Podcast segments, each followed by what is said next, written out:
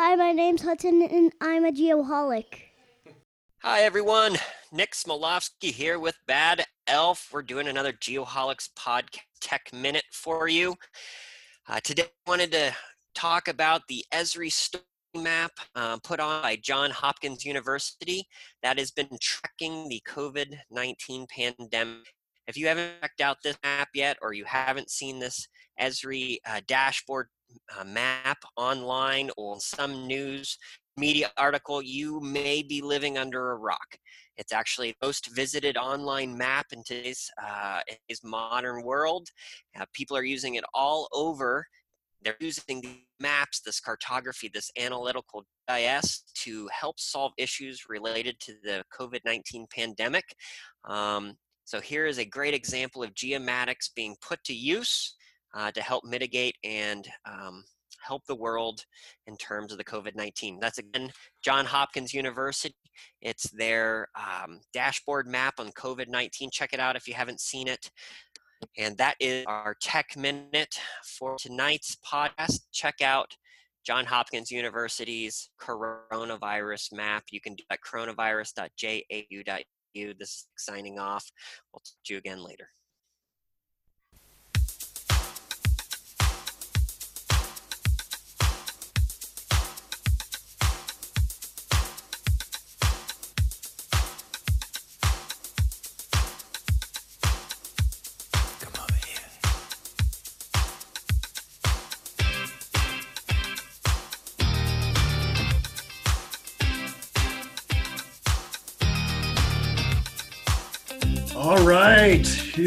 Are. Thanks everybody for listening to episode 35 of the Geoholics. I'm Kent, aka Dilfy Dilf, with my partners in crime, Big Shoots, and producer Jake. We're excited to be here for this episode produced by and for geomatics professionals. Episode 35 is also known as this is a gift for producer Jake for his graduation he even remembers this guy, I have no idea.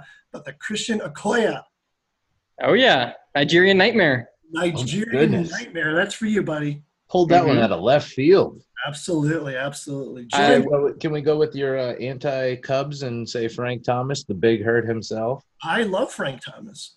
Oh man, that guy is gigantic. I love that guy. Absolutely. Christian, Uh, he's a he's a local guy too. We uh he's a, he yeah I've met him a couple times uh, at the local Chiefs bar.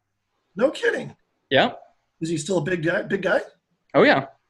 Yeah, yeah. No, Double that- Nightmare. That guy ran so hard. Holy crap! I Mhm. no, I could not imagine having to stand in front of that guy in open field. No way. Mm-mm. No way.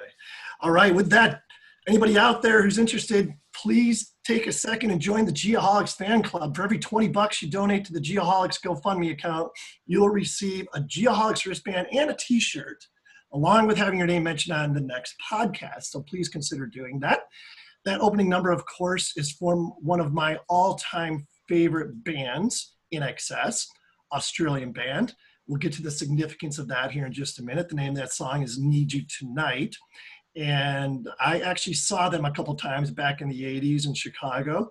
Um, one of the top 10 saddest days of my life, this is no joke, is when I found out that Michael Hutchence died. It was uh, uh, November 22nd, 1997. And it was, it was a really sad day. Those guys, you know, had some great momentum then. And even though Michael's gone, their music continues to live on. So check them out on uh, all the music outlets out there, of course, Spotify and Apple and all that good stuff. But great music, it's timeless. So had to give a shout out to uh, INXS.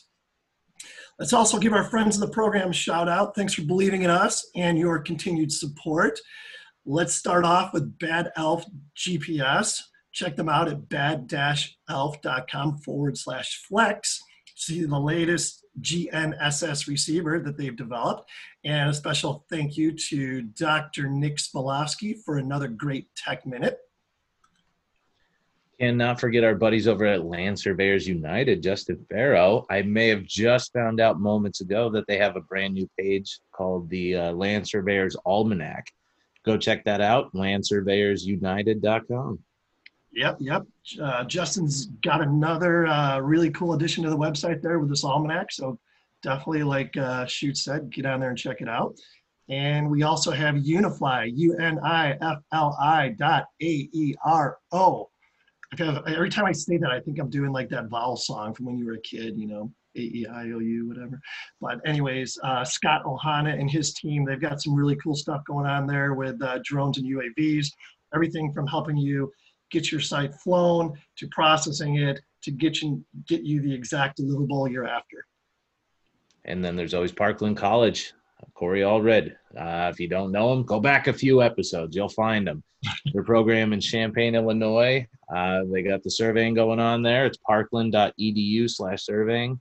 Hopefully, this whole COVID thing will blow over and you can get back in person there. Um, go check it out. Absolutely. And last but not least, we have Advanced Geodetic Surveys, also better known as AGS for those in the business. Their website is agsgps.com, and they are a one-stop shop equipment uh, supplier. Uh, what else? They supply equipment, they rent equipment, they fix equipment, anything that has to do with equipment, they're the guy. So agsgps.com. This, of course, is another COVID 19 social distancing episode. We're all fully remote. Of course, I'm in studio double D. Uh, Big Shoots is in the nerdery, and producer Jake's in the beat lab, as I like to call it. Ricka, Ricka. Ricka, Ricka. yeah. with that, let's catch up with producer Jake. How are you now, buddy? Doing really good. Um, I know I've talked about this a lot, so I don't want to talk about too much more. But we did hint out a little bit. I did. T- so I took my final, my last final exam today. So as of today, I'm done.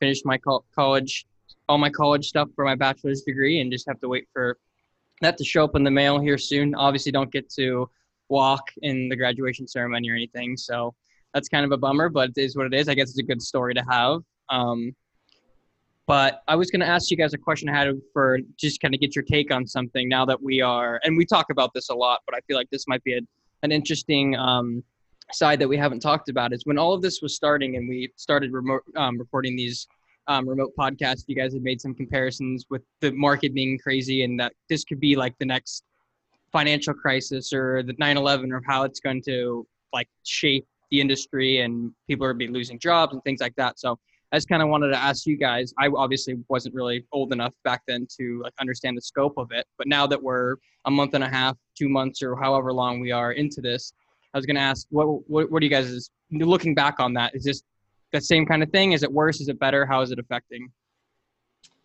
You want to go first, Shoots? No, you go for it. I got I got to plan this answer. Yeah, right.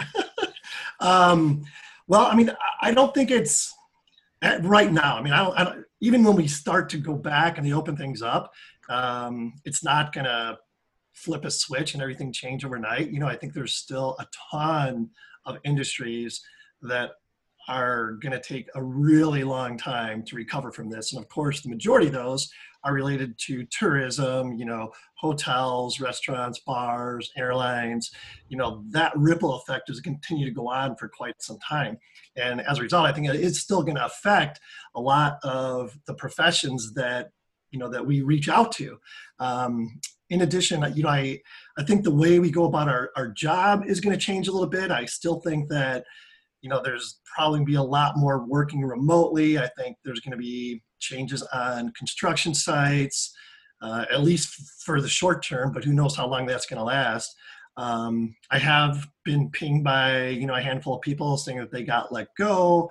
Um, so there has been at least some of that happening that I'm aware of, but I don't know. I honestly don't think we know yet, to tell you the truth. I don't think we're out of the woods. Uh, it's a fair question, no doubt, but it's just going to take time to to answer that. Mm-hmm. To jump in off of what you said, I feel like our industry that we're in, this whole thing has not been as affected as obviously the hospitality, restaurants, all that good stuff. Um, it, it is slower, and a lot of these companies that were just kind of getting by were the ones that got cut off and those guys are looking for jobs and fortunately in the survey industry there's you know higher demand than supply of people so i, I feel like those guys will be okay in the long term um, realistically, yeah, like Ken said, we're, we're we we don't know the extent of this yet. This is not near the end yet. Even with everything eventually reopening, it's not going to be the same. The world is different as we know it. So this is not the best time to graduate college and get into the real world, Jake. I'm Yeah. sorry Yeah. to tell you that. Um, Mhm. I would highly recommend you stick with podcasting. Be a producer. you know, keep raking in the big bucks with us and go from there. We, we need a uh, we need a lot more fan club members to support Jake. Mhm. I was thinking about it actually earlier today. That I'm pretty. I'm glad that I didn't end up going to because I thought about going and getting like my pilot's license and going like commercial aviation, becoming a pilot. Can you imagine if I spent four years doing that and then the second I graduate, all of this happened? That would have been that would have been pretty bad. But yeah, just wanted to get kind of your guys's um, thoughts on that, your take on that, because I wasn't really old enough to understand those other two like big events. So just kind of interested to see how this sizes up with, with with those. But it doesn't sound like the we have enough information to like really Oh, Yeah, I don't think we So do.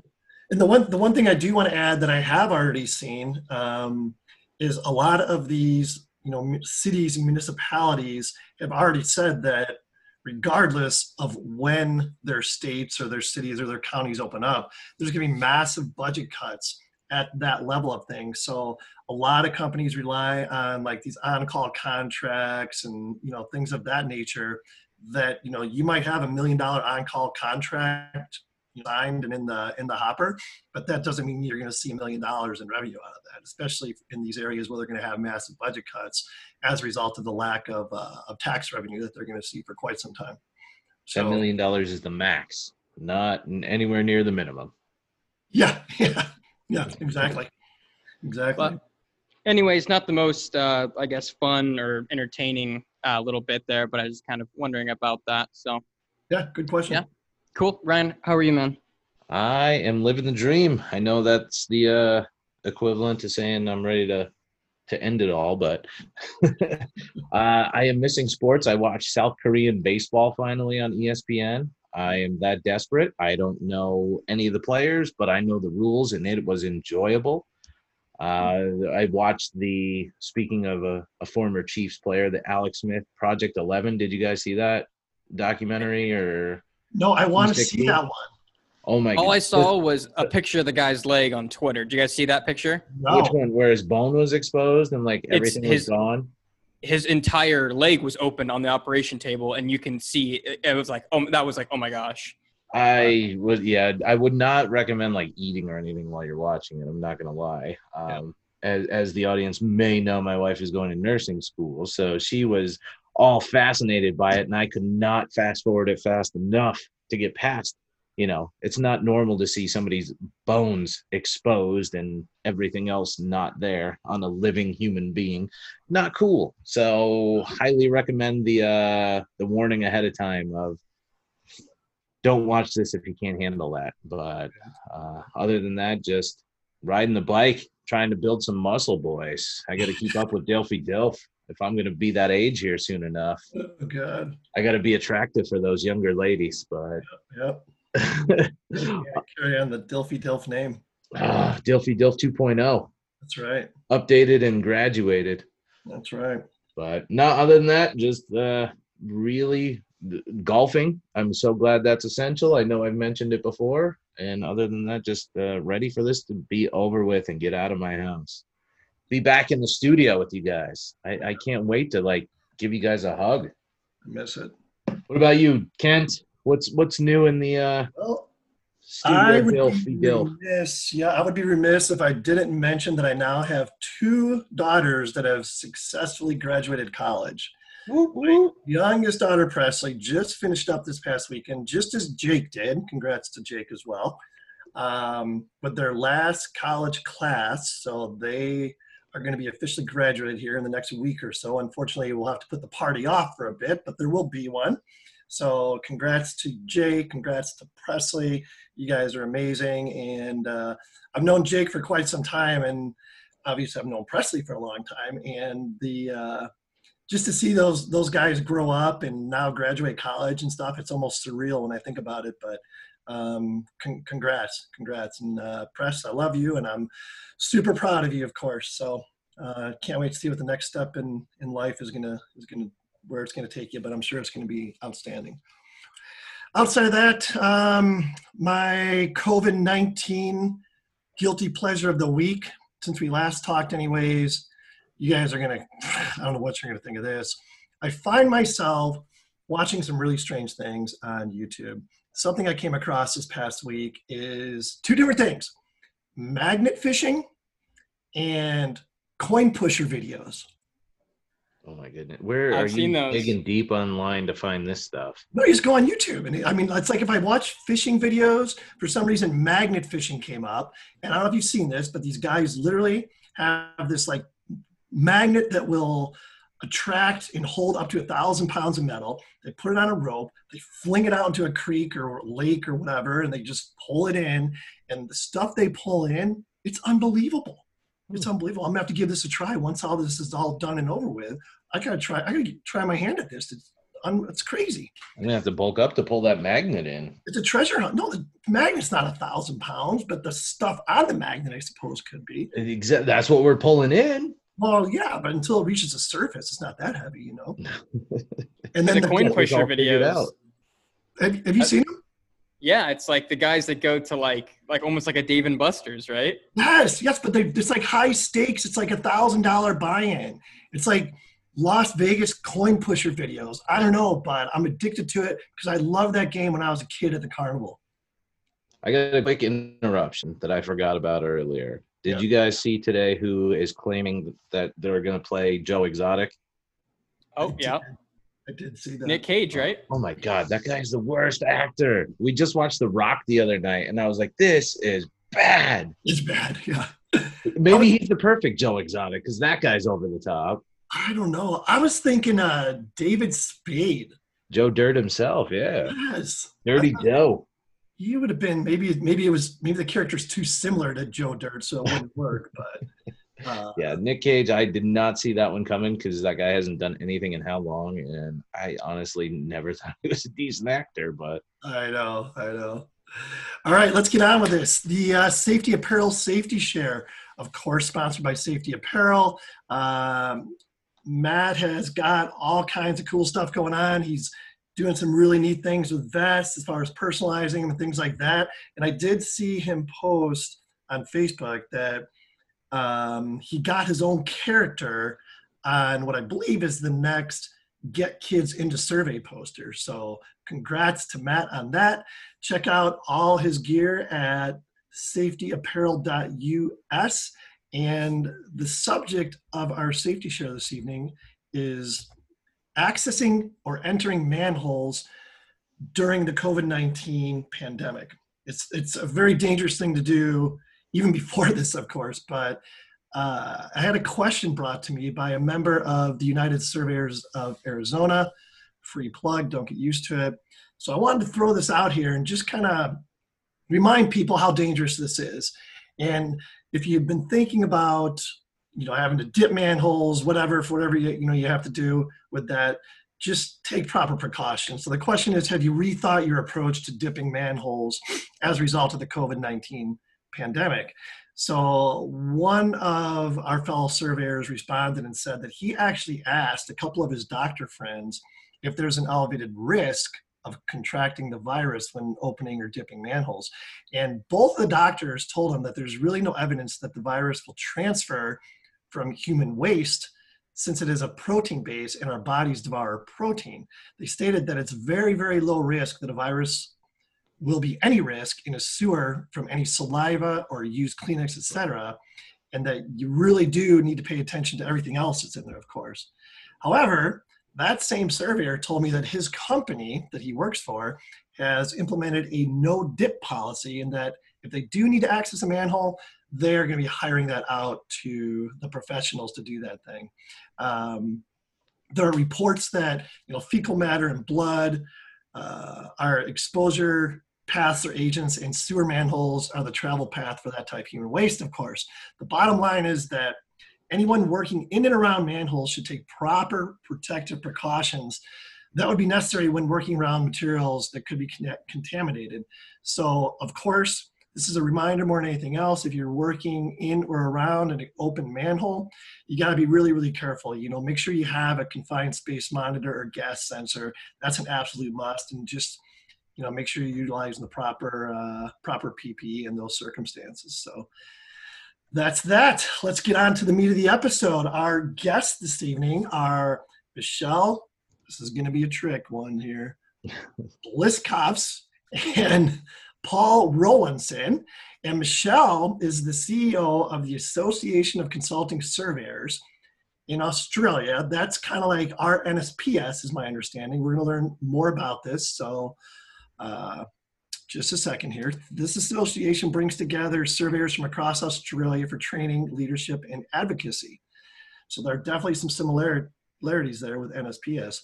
She is also a certified association executive through the American Society of Association Executives, the first in Australia to have achieved this. That's pretty exciting.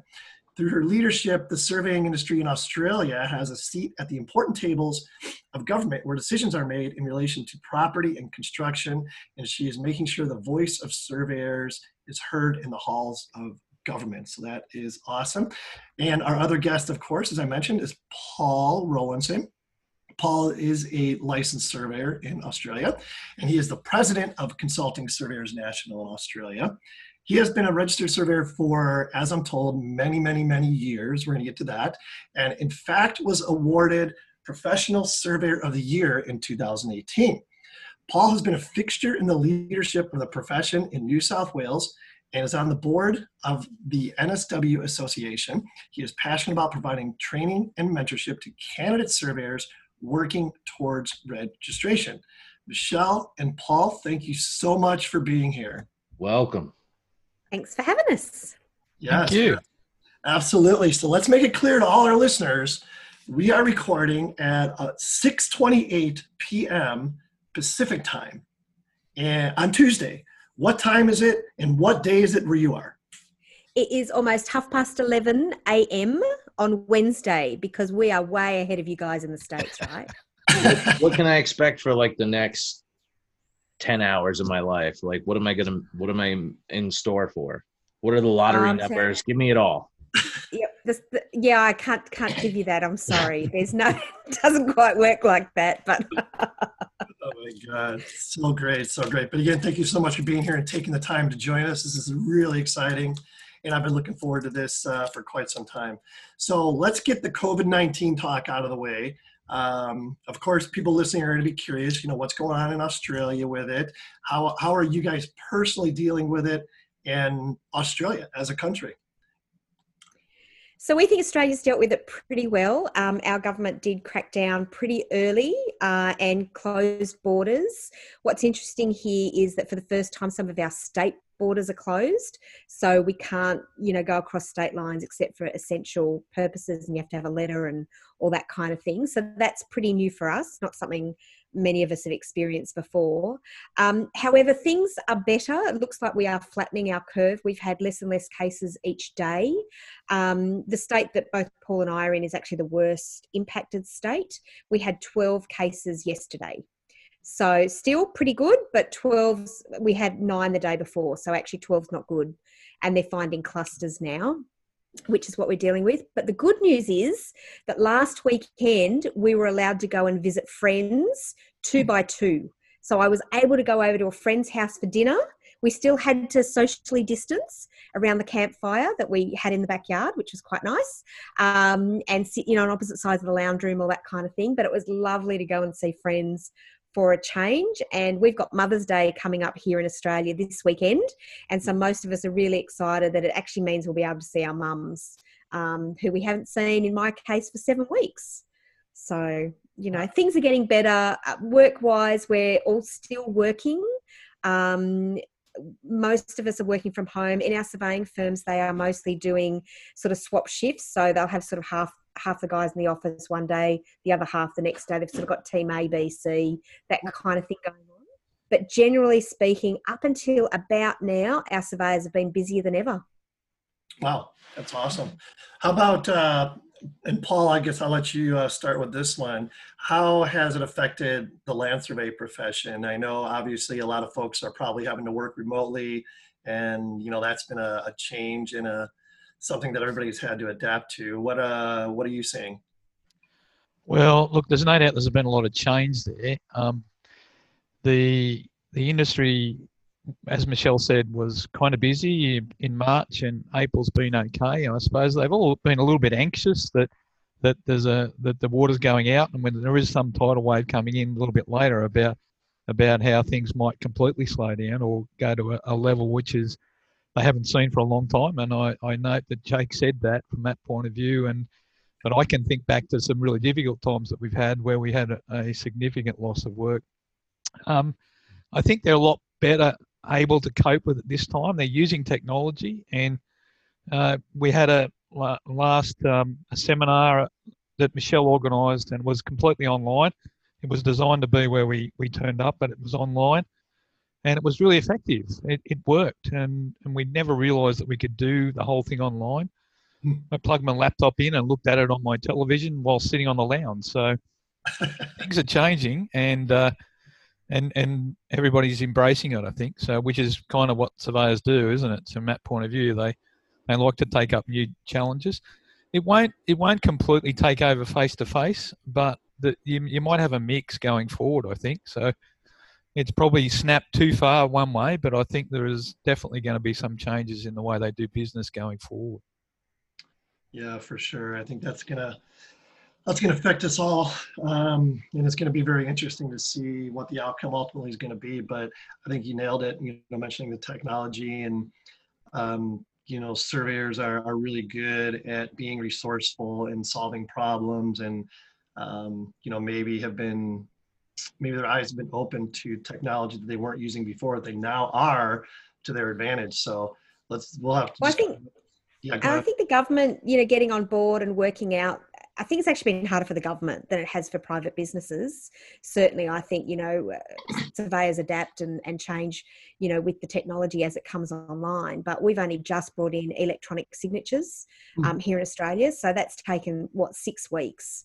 So that challenge has been something that we've needed to you know kind of overcome, and the government trying to work out you know how they can bring in new processes.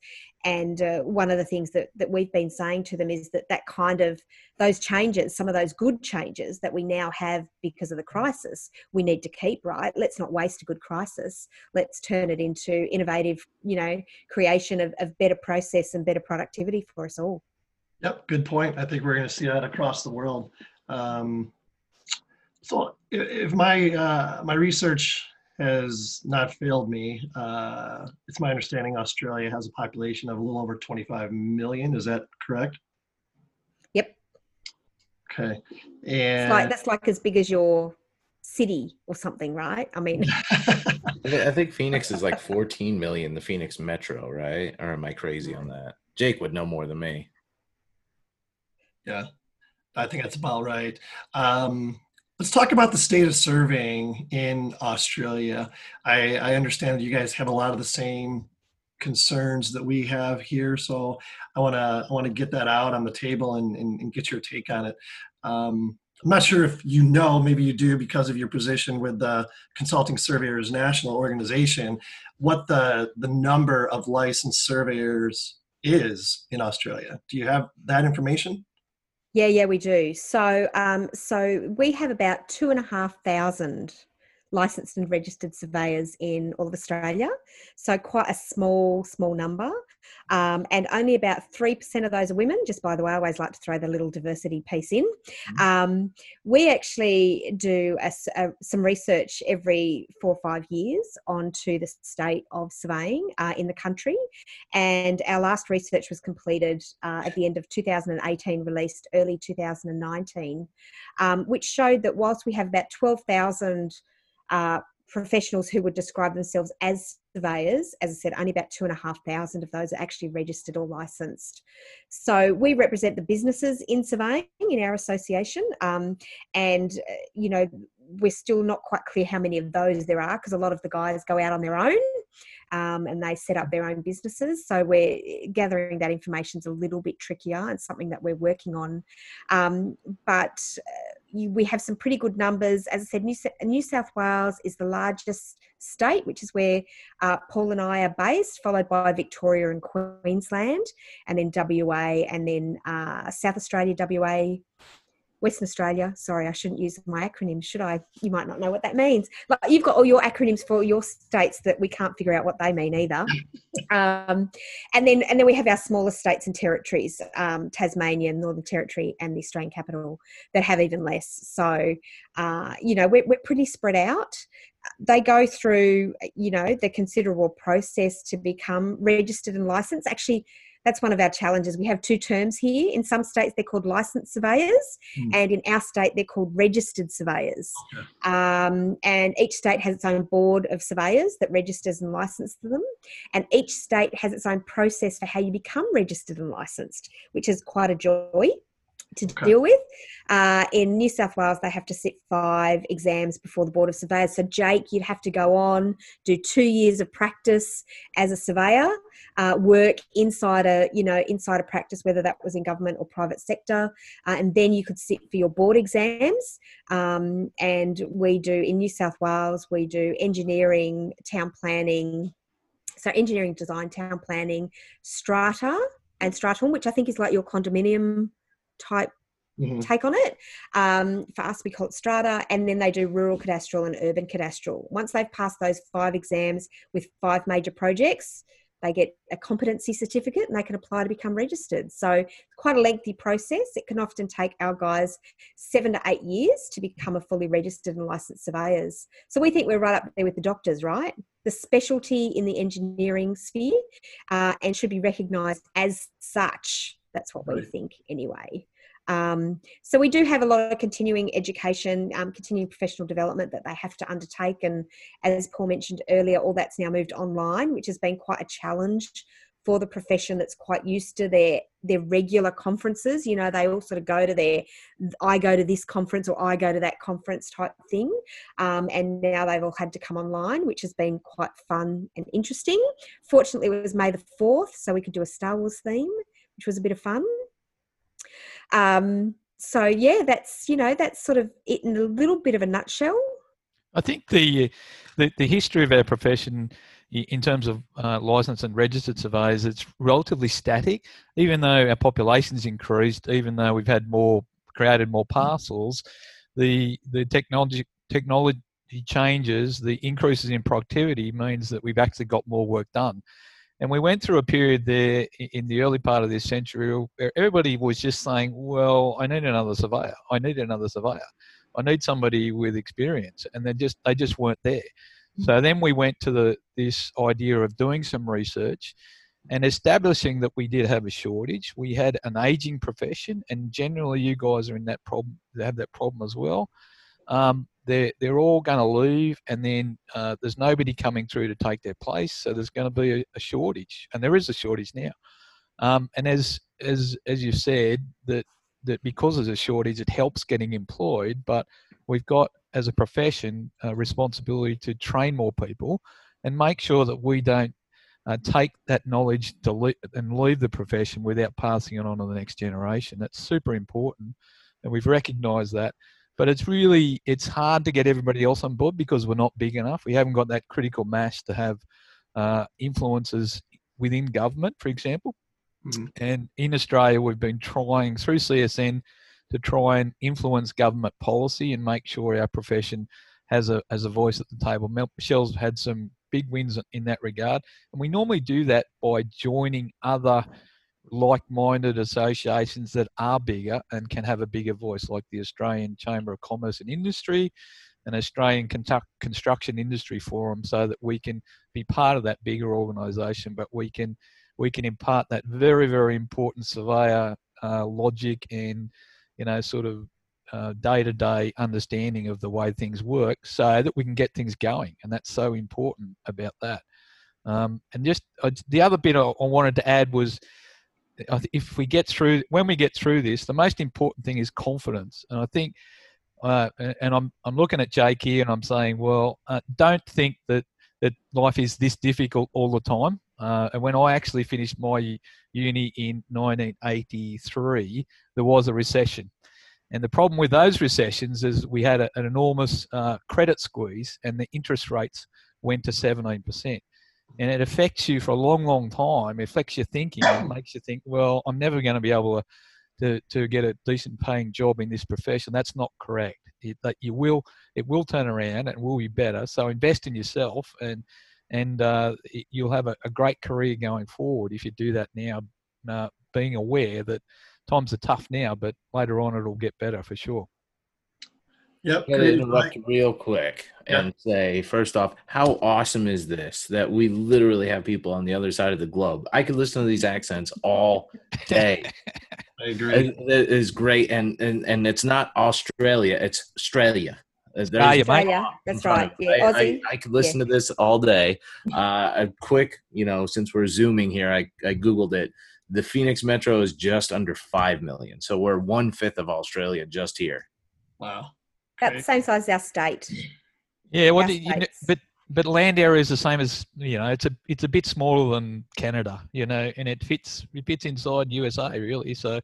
we've got enormous dif- distances uh, across the country. It's a bit like going across your country, but there's nothing in the middle basically. So once you leave those uh, east coast and west coast, it's just basically desert. That's really what it comes down to, and everybody lives on the on the uh, coastline. Sure, sure, that makes sense. I do have one question about the educational requirements. If does, does so, do you guys require is it a, a four-year degree from a uh, like an uh, Australian geomatics program of some sort, or what? What are the educational requirements to pursue licensure? Yeah, so it's a four four year uh, bachelor's degree in surveying, or you can do a five year degree combined with civil engineering. So we're seeing more and more of our universities move over. They they were calling it a geomatics degree for a little while, but that seems to have passed by now, possibly Melbourne Uni. There's only about one or two universities uh, that offer it in each state. Um, and so that's a bit of a problem for us. So we've identified that we have a shortage of surveyors. We're, we're about 1,500 on average short every year for the amount of construction and development and growth that we've got because we've got a bit of a population boom. Um, and so we can't, you know, get the lots ready for the houses that they want to build fast enough because we just don't have enough surveyors. And so we've got about 180 people graduate, students graduating each uh-huh. year out of our surveying degrees.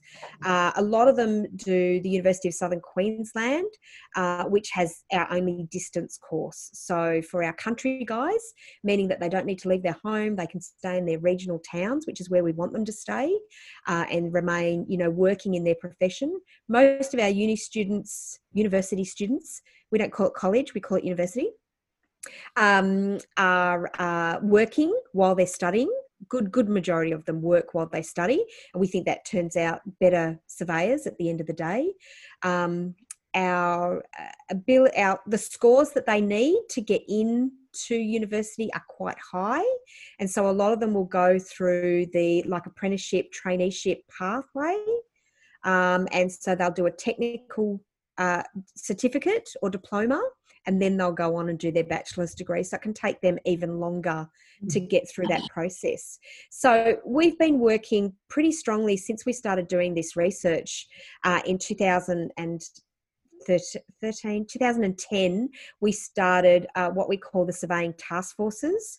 We have one in each state, and its role is to go into schools uh, and talk with careers advisors, hmm. talk with kids about how great a career in surveying would be. And one of the things we found is that we're one of the few professions or industries that are actually in those halls and in those careers booths that they have going on over here. And so there's a lot of you know colleges and unis and training facilities but not so many industries that say that at the end of your training you can have this job. And so we'll take a drone in or a total station or some piece of cool equipment and you know attract everybody to our stand as much as we can. Some of our guys do a, a bit of a, a, a thing while they're there and they put $50 up against the wall and then they get you to measure how far it is to the $50 and if you guess accurately you win the $50 at the end of the day. So that's been a pretty good success rate at getting students to think about a career in surveying because you know show me the money right? Yep. so that's been pretty good. And our surveyors around the country are fabulous at going into schools taking kids in on work experience. Um, and so that's been something that we've been pretty keen on. So you mentioned get kids into survey before. We've just brought that into australia. There's actually a sydney poster with the Opera House and the Harbour Bridge and so on on it. Uh, and we've just posted that just right before COVID to all the primary schools because we're identifying one of the problems we've got is in maths and kids are just not going on and doing that high level of maths that they need for a surveying degree. Yeah, we have a lot of those same uh, same issues here in the states for sure.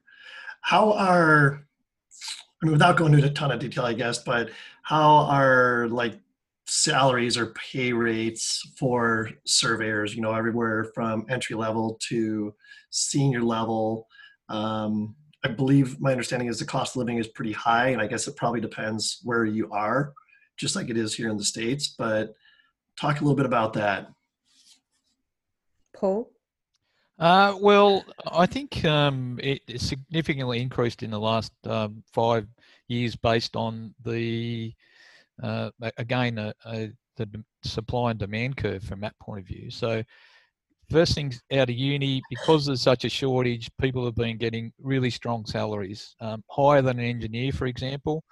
Um, and then right up there with the, the the doctors and the medical people. So, the uh, newly graduated guy could demand a reasonable salary. So um, later on, uh, in terms of registration, once they get registered, again, if they want to be um, that person that, that wants a higher salary, they've just got to move around a little bit. And because of the shortage, they can increase their salary.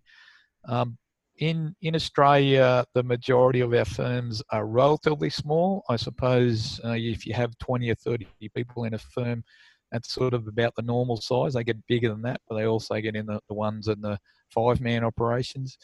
So you can make um, a good living. A really, good, and my original surveyor said, yeah, the best way to make a good living as a surveyor is to be a boss. So um, that's what they think, and um, it, it does it does correspond that way as long as you've got the right clients, I suppose. Regional areas, um, there's less competition, so you can actually charge more. That's what they do do. Um, city, it's more difficult because there's more competition. But I would have said there's not as much focus on the on the salaries uh, as much in the last 10 years as there was previous 10 years before that. Um, and we are working, uh, and the most important thing is to make each of the firms realise their their worth and the value that they add to the to the project, and and make sure they uh, apply an appropriate level of fees, I suppose. Um, and that's where we have the most trouble, where people don't charge enough, and, and they get themselves into trouble because they don't want to spend as much time on the side as they as they perhaps should. So. But um, I would say that it's a, a very rewarding career, both in, in terms of the work and at the moment financially. But more, more good news for Jake. Um, our research that we did at the end of last year showed that young professionals earn 30% higher than their peers. So that's pretty good. I mean, we could give you the dollar amounts, but they don't really correspond because our dollar compared to your dollar, you know, doesn't quite work. Yeah, Doesn't we work. wish. Was really There good is- for a while there there. There a really high retention rate, and people who do surveying degrees, um, I think it's the highest. So they're, they're most fulfilled, and they're still working as a surveyor five five years down the track, as distinct to a psychologist who never gets a job as a psychologist and does something else. So all those uh, Mickey Mouse uh, degrees that, that you can get, there's certainly surveying is one that they actually do ac- end up using, and it- and to something they get some benefit out of. Hello to all the psychologists listening. We love you. If you watch a psychologist. Uh, Before we get off this topic, I do have one other question. If somebody from the States, for example, had interest in relocating to Australia and they're, they're licensed here, but they don't have a four year degree because there are a number of states here that's not required, could they still make a really good living in Australia being a surveyor, even though they're not licensed or registered there? Yeah, some of our technical surveyors. Um, so we have guys that do their degrees that never go on and get their registration or their license, and they run their own businesses. They're doing surveys. I mean, the difference is they can't sign the title plans, um, and they can't you know there, there are some things they can't do. Boundary definition particularly you know is the piece that they can't do. But when it comes to engineering we have a lot of infrastructure works here. We've just built a number of railways a number of major highways freeways etc and so we're very behind there. We've got a whole one that we're building that's going to run across the whole inside of the country called inland rail that's under construction now that runs all the way from the bottom of the country to the top. So you know there's a whole lot of that kind of work a lot of tunneling uh, and those sorts of things. So you know, sure, come on over. We've got a shortage when you're allowed on a plane again. Um, we do we do actually import a number of surveyors because we've had a significant um, investment in infrastructure in Australia over the last two and three years, and our shortage has meant that we have had to import a number of um, more highly qualified people and so there has been a number that have come over um, you know whether they stay or not but a lot do stay because why wouldn't you want to live in australia um, they go for their citizenship and they they live here permanently. So you know, come on over, give us a call. Yeah, and I think it's it, well, it would normally be a case where they get sponsored by a, a firm, for example. So, um, and we have at CSN we have an ability to assess their qualifications and see if they they are in fact eligible for registration.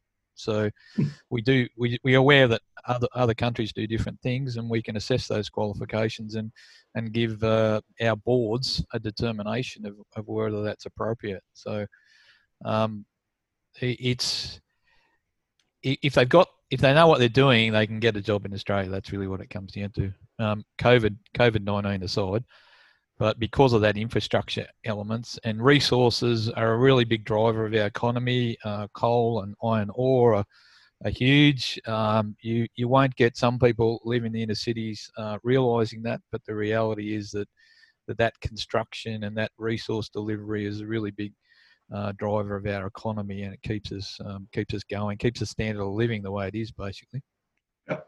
Now, all this talk of moving to Australia, and you guys are trying to entice us all, especially Jake. I mean, send our brightest, uh, youngest, and brightest over there, of course.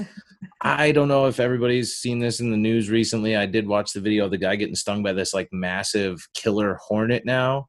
Uh, I know that Australia is infamous in my mind for having a lot of animals that can kill you readily everywhere. Uh, do you guys encounter that as far as surveyors out in the field? Like, uh, you know, obviously the fires, koalas, kangaroos that are gonna like put on boxing gloves and get you. Uh, what is it? A dingo ate my baby. All that good stuff.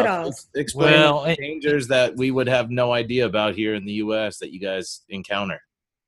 Snakes. Snakes is probably the worst one. They, because you, you can you can be wandering the field with a jigger on your back and uh, you're shouting out to your field hand to do something, and then you'll almost tread on a stake, snake. So some of those are bad, some of those are okay. I, I, I re, re, reminds me of a story. I've had a bloke, uh, he was actually uh, a refugee from Thailand.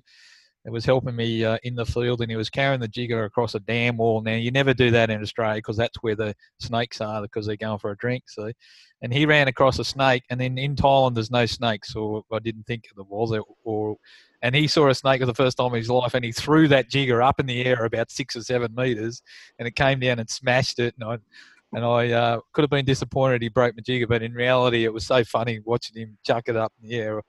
Um, I will never forget it from that point of view. Um, snakes, what else? Spiders. Spiders are bad. Um, and uh, koalas not so bad. Koalas, uh, everybody thinks they're cuddly, but they actually make a lot of noise. They grunt a lot. So if you're if you're interested in koalas, um, Google koalas grunting because that's their mating call. They fight with each other all the time and they wee on you if, if you're not, not careful. So there's a lot of kangaroos, but they just get out of your way. So it's not that bad, Ryan. It's really not that bad. It, it's um, it can be hot. The mozzies is probably the other thing, isn't it, Michelle? So yeah, mozzies are bad, um, and uh, swamps and stuff like that. But yeah, um, look, very colonial from that point of view. And the original surveyors, the, the first public servant in, in Australia was a was a surveyor. So the surveyor general was the first guy, and and they got a history as being explorers. My town in Port Macquarie was discovered by a, a famous explorer named John Oxley Hmm. uh, really early on. So um, uh, that sort of tradition still holds, and everybody loves getting outside. That's that's the great part about being a surveyor, isn't it? We all do we all agree with that? Absolutely. Well, with all these dangers that you guys are encountering, how are you guys handling it? Are you doing one, two, three person crews? How how is that going on on that side? Well, look, we, we had that discussion about um, putting multiple people in the car, and, and they they and originally they said sit one guy in the front, and then if it's a dual cab, sit another guy in the back. But they sort of they sort of said that really didn't make that much difference. Most of the firms have been sending out surveyors in two man parties and trying to get away from a one man party just at the moment because uh, because of the potential risks. But um, in the bush, we would normally in the older days had a three man party, but again, it can get down to one man uh, with a total station and, a, and themselves these days. But when you're out away from um, civilization, you, you could lose you can lose phone signal. That's the other thing that that we we do lose in the bush sometimes. So we tend to try and keep it at two man party for a safety point of view. And in, in case you get bitten by a snake, you have to get back. Absolutely. I uh just just to be clear right you know we, we have normal cities with like you know normal apartment high rises they don't look really that much different to your cities i don't come across snakes every day there has been the odd spider in my house mozzies are bad everywhere mosquitoes right we, we hate them flies you know we got so many flies it's awful um, but generally speaking right you know we live in suburbia and a lot of our urban surveyors have never seen a snake, just in case, or a koala. The entire country is what you guys refer to as the bush. There's no cities there. There's the Sydney Yeah, Opera yeah. House, and then just nothing else. But actually, some of our cities have bush. Like we have a lot of national parks, and um, in Sydney, the Royal National Park is the bush. That doesn't often get surveyed. Um, you know, the guys who are creating the Inland Rail, they are actually putting a new rail line out across the Great Dividing Range, um, and they are surveying in the bush. So some of them are actually out there, like our original explorers were. But for the most part, you know, we've got two and four. No, we don't have four lane highways. Uh, We have two and three lane highways going all the way. You know, up and out, and you can drive from here to Western Australia if you really wanted to on a fine highway. You'd pass a few emus, a few kangaroos, and uh, you'd be there in, you know, lots of hours. But it's, you know, it's it's not that dissimilar. We just Lots have of hours. Cool, It, cool it's a- animals. Lots. I don't know how many it would take. it's to multiple to- days going Monday, across yeah. Australia. So Yeah. Paul, real quick, I'm I'm curious how uh how is land subdivided in Australia? Is it like a rectangular type system or a metes and bounds basis? Um, how, how, how is it all divided up? Well, we we've got um, we use the Torrens system, which some of you guys in in the states use. Certainly, Canada uses um, in terms of our land subdivision. Um, it was always being so separated. Um, it's all about survey marks and and marking it. And when it was originally colonised, the the the state granted that land to individual landowners, and then the portion plans were done, and some marks were put in then. So it's all related to those marks and, and, and the measurements around those the due dimensions, if you like. The, the original surveys, sometimes they weren't quite as accurate as they should have been. Um, they didn't really care because it's a big box of land so far in the middle of nowhere. They did their best. So we've gradually, a- as that uh, particular parcel gets subdivided, the accuracy increases, additional marks go in to define that. And, it, and over the last 20 years, it's been part of a coordinated cadastre. Um, but generally we go back and find the marks to redefine those boundaries. Um, and then our our unit subdivisions is what we call strata um, which is a, a cubic space. So defined by the, the walls of the, of the building or the walls of the unit or the apartment as you guys would call it as well. Um, and we've had we've only had that really since the late 60s and then that um, is going through a, a period of rapid change because of the urbanisation of our cities. So we we used to do the, the suburban block of land, the quarter acre block of land, but more and more uh, people are graduating or moving to the cities and, and increasing the density of the development, and those things have taken off, particularly in Sydney over the last 10 years from that point of view. Um, so they're the two titles we use. It's connected to um, GDA 2020, which is sort of kind of new, but because that connects to you other guys, and um, I keep forgetting the acronym for the for the IG ARTF. Yeah, that one. So um, so we're we're connected to you. Australia moves seven centimeters a year, so they needed to have this sort of movable datum that's still related to the rest of the world, basically, because it's on a tectonic plate. So we was we we'd sort of come up with GDA um, uh, 94, which is was set, but now uh, GDA 2020 is um, uh, moving as as need be to, to fit in with everybody else. Oh my gosh, I have so many questions. You have no idea. um, super interesting. I want to give you guys an opportunity to talk about Consulting Surveyors National. I went on the website and so impressive what you guys are doing and even your like your vision or your mission statement i'm going to read it real quick just because it's awesome the vision is to ensure consulting surveyor firms across australia are recognized and supported for the role they play as guardians of the cadastre which is the foundation of our economy so that's that's awesome. You know, I, I, really like how that puts surveyors in such high regard. Um, if you would just take a couple minutes and talk about the organization and how it supports, you know, surveyors across uh, across the country. So we're designed to look after the businesses in surveying. So you know, I think Paul mentioned that the first surveyor was, you know, a public servant government, and then when we started having freehold land after the convicts back in the day, uh, you know, we needed consult, we needed surveyors to then consult back to the government. And so consulting surveyors really have been around for a very long time. Um, our association is relatively new as looking after, it's had various forms over the years, um, but you, there is a real need to make sure that surveyors are running profitable businesses, successful businesses, uh, that they are meeting the needs of clients, that they are acting accordance in accordance with the code of conduct that is required of the board of surveyors, and that they need support in actually building the firms that can thrive and survive. And so many of our firms have expanded out to do town planning, engineering. Uh, some of them have landscape architects. You know that they will bring in um, certifiers, planners, all sorts of other professions in to make the whole firm sort of meet the whole need of a property cycle and the development land development cycle really is what they will seek to target.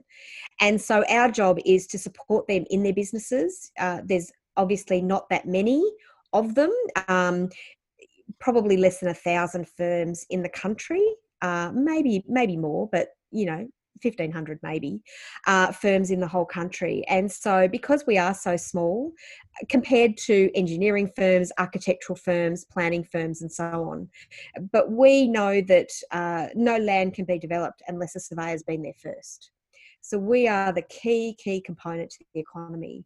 And one of the things that I like to tell our government is that if surveyors went on strike, which they never would, but if they did, the whole economy would shut down because our economies are built on the property sector. And so without them, the whole place just doesn't operate. And so we are indeed an essential service, not just during COVID, but always. We are the most essential profession in the world, actually. Uh, and so our job is to promote that, is to make sure that people understand that we're here to try and solve pro- property solutions. So when there are land development issues and you know the architects and the builders and everybody else can't get along, often the surveyor can come in there and help solve that problem.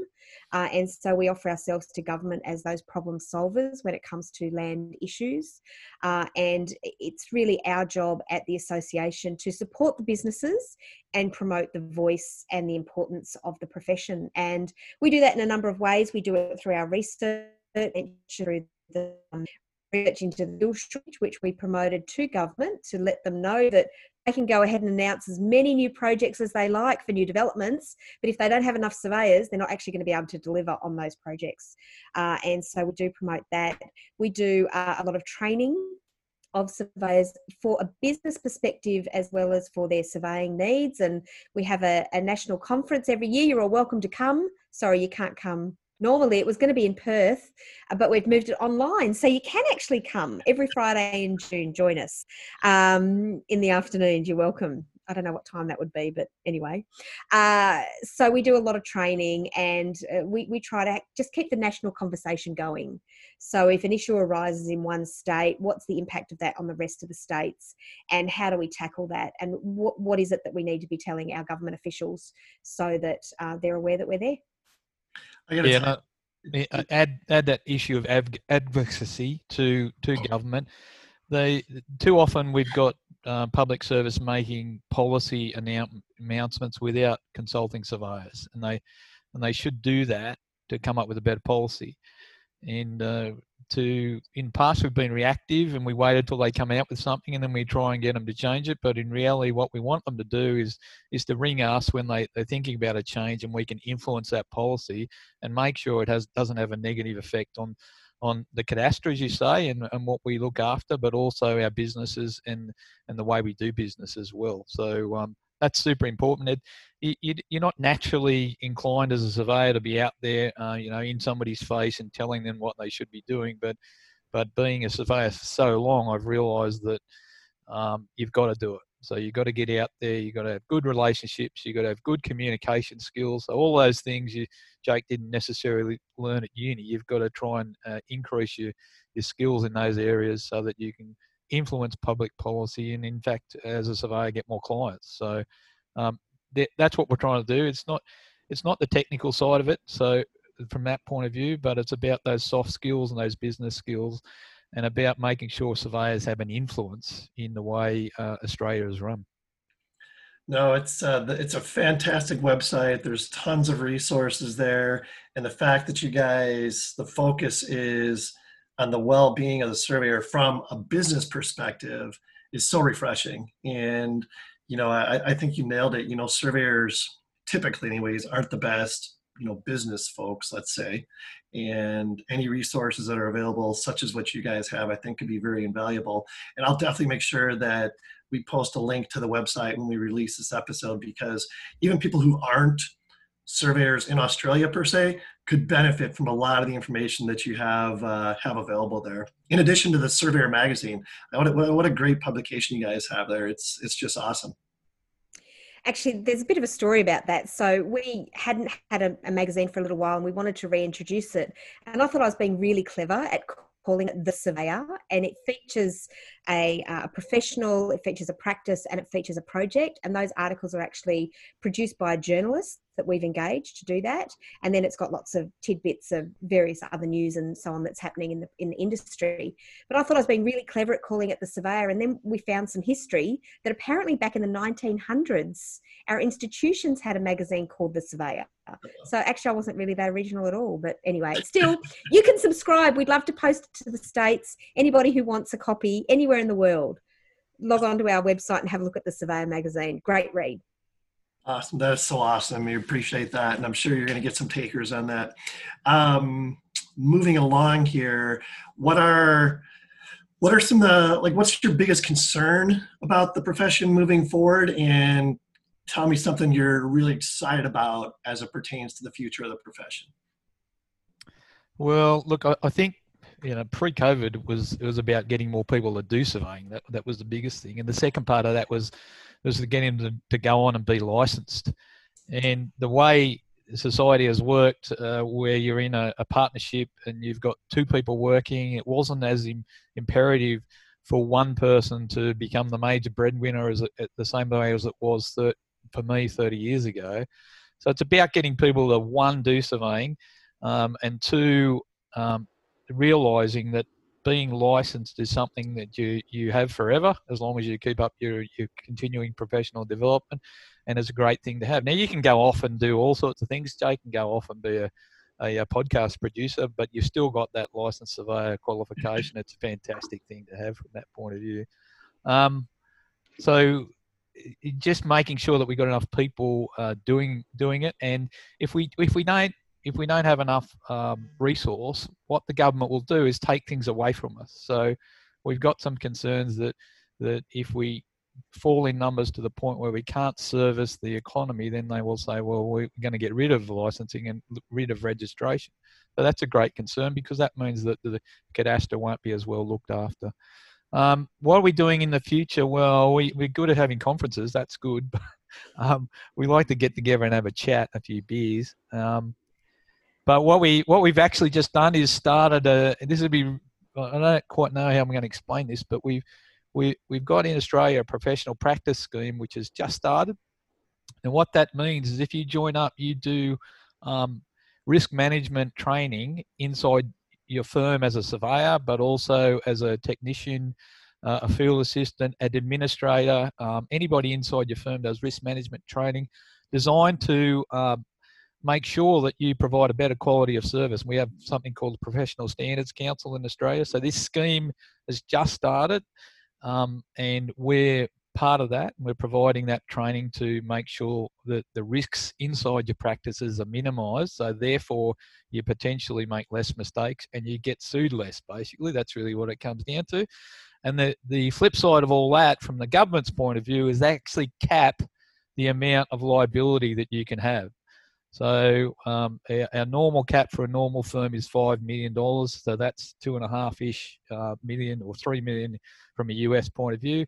So if you make a mistake, that's limited to three million, and they can't then go you as the director of a firm from that point of view. So that's it, full Hmm. stop in the story. Now we we find that uh, most of the mistakes are below that, but but in reality, if they want to try and challenge us, they can they can. We had a, uh, a situation where some bloke was basically going to have to sell his house to pay the the uh, the judgment against him, uh, even though it, it, it was suing that particular firm. So that's new. That's exciting. Um, it's across Australia, so it's it's independent of all the states. So it's something that's really really uh, exciting in terms of going forward, and it's something that I think will be working in 50 years' time. So well, I'm pretty pleased about that. Cool. Awesome.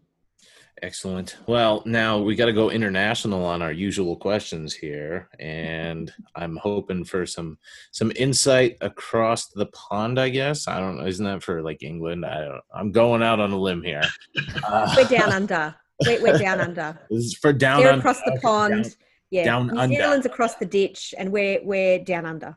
Okay, so for down under, as you say, what would be uh, the mantra? What do you guys have for motivation in life? Uh, keep it hopefully one sentence or, or two at most. Uh, we'll start with you, Michelle. Oh well, my personal mantra is make it happen. So I'm a bit of a problem solver. I just like to get it done. So a surveyor comes to me and says, "How do I do this? I can't have this." I'm on the phone trying to solve that problem for it. So make it happen. Get the job done. It's me. Easy enough. And me, yeah, well, one of my old surveyors um, said to me a long, long time ago, um, you don't realise what you learn, uh, what you know, Paul, until you try and teach somebody else. So, um, particularly now in this stage of my career, I want to pass off, uh, pass on as much knowledge as, as I've, uh, I can to the next generation of surveyors coming through, um, to make them better professionals, but in, in reality to make sure that, that their job's a bit easier as they're going through as well. So it's combining the old ways of doing things and the new ways to uh, hopefully make better surveyors. Very good. Very good. Well, I think we're about ready to wrap it up. Is there uh, anything else that maybe we didn't discuss that you want to make sure we touch on? No, I think we covered pretty much everything. Have I mentioned you could come and visit Australia, join one of our webinars, subscribe to our magazine? Am I allowed to advertise ourselves? I don't know. I feel like I'm a long way away. And, you know, one, one of the great things for the future for us is we really want to expand on these international relationships because I do think that surveying, the challenges that surveyors face are the same internationally. And I think we can learn from one another. And if there's some great solutions coming out of one country, let's share them and uh, let's let's work together, not just within one boundary. Yeah, definitely. If we want, if that cultural exchange um, through through Zoom exam as an example is really worthwhile. So if if anybody out there wants to reach out and have a chat about whatever, um, please contact us in Australia. I Who knew like it was to- this easy, right? Yeah. That's right. I So just got to throw it out out- there that, you know, with all that Michelle was saying there, and, you know, the mantra that Kent lives by is free plug, don't get used to it. So just just go by that. plug away. You're here, enjoy it. So I gotta, I gotta, before we get out of here, Paul, first of all, I gotta know how long you've been serving I know it's many, many, many years. Well, yeah. So it was since '83. So Okay. uh, yeah, so that long. Um, you know, I, I've I sold my practice um, two years ago now, and I basically my, my wife's got a childcare centre, and I, I'm almost full time uh, working for CSN and uh, and our state body, and doing what am I? I'm I'm Michelle's policy officer, doing submissions to government policy all the time. So that's almost a full time job. Um, so how many years is that? I don't know. I, you, you work it out. You're all supposed to be good at maths. So I expect one of you can calculate Well, that. 37 years. 37 years. That would yeah. be older than Jake and I. Yes. Sorry about that. Sorry. About, that. you weren't born when I started. Uh, well, it, look, uh, the fascinating thing is, boy, things have changed in that time. So uh, it, what you guys are going to see in, in your careers is going to be amazing. It's it's really exciting from that point of view. Absolutely. Um, I do want to plant one seed while we got you. That is when you can have a uh, another seminar or conference, and there's a spot to have the geoholics there. Please keep us in mind. We would love to come down there for that. Fabulous. June 2021 in Perth. We'll see you there. We can record some episodes. I think We it'd don't have be to pay for you to come, do we? No, sorry. You can get your sponsors because you've got lots of great sponsors and contributors, right? So We're that could be a whole, a whole GoFundMe campaign to get you guys down to Australia. Hey, We need a lot more uh, a lot more fan club members for that as well. Just a few. I'm so- just a few. I'm so impressed you've got a safety vest sponsor. That's I'm going to look him up. That's going to be fantastic. So. Oh yeah, he's awesome. You got to check it out. Safety Oh, yeah. apparel. Yep, yep, good stuff for sure. Okay, well, I must say that the Australian surveyors are so lucky to have you, Michelle, and you, Paul, as uh, you guys are great representatives of the profession, and you know the the passion and the energy that you're putting into this is uh, it's invaluable. And I'm just I'm so impressed, and I'm so so happy that we were able to have this conversation. Well, and special thanks to Michael Thompson from Canada who introduced us. So it's Yep. pretty good. It's great. Build these relationships. We love it. absolutely for having us. fantastic to talk to you guys and and keep it up. It's really good and I really eh, all your COVID stuff is fantastic in in terms of supporting guys and and you don't realize what what guys take out of those episodes even even some small part they take it back to to their practice or to their families talking about how difficult things are it makes a real difference so well done Yeah, well, thank you. Appreciate that. You know, one of our one of our goals was uh, coined by an early guest, and that is that uh, we like to or we want to add value and make friends. So that's if we can do that, then we're accomplishing our objective. So I appreciate you saying that. And as you mentioned, Michelle, Michael Thompson, I wanted to thank him as well for for connecting us and um, you know helping to make this happen for sure. He's he's a good guy and uh, I look forward to having him on in a, in a in a future episode as well.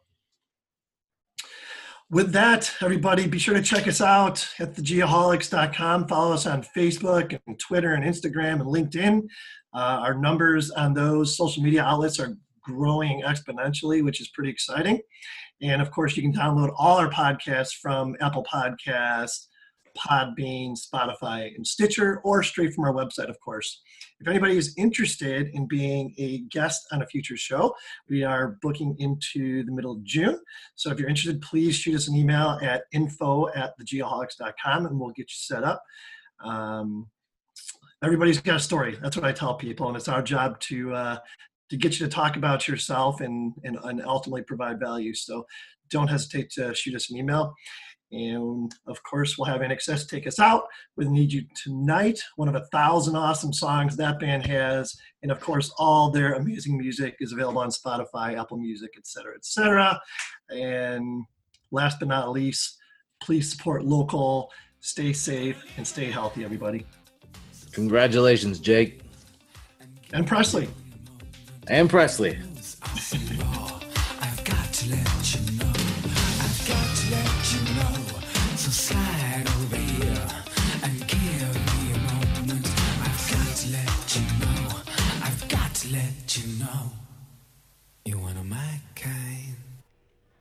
Thanks again to our friends of the program. Please be sure to check out Land Surveyors United at landsurveyorsunited.com, Unifli at unifli.aero, Bad Elf at bad-elf.com, and Parkland College at parkland.edu forward slash surveying.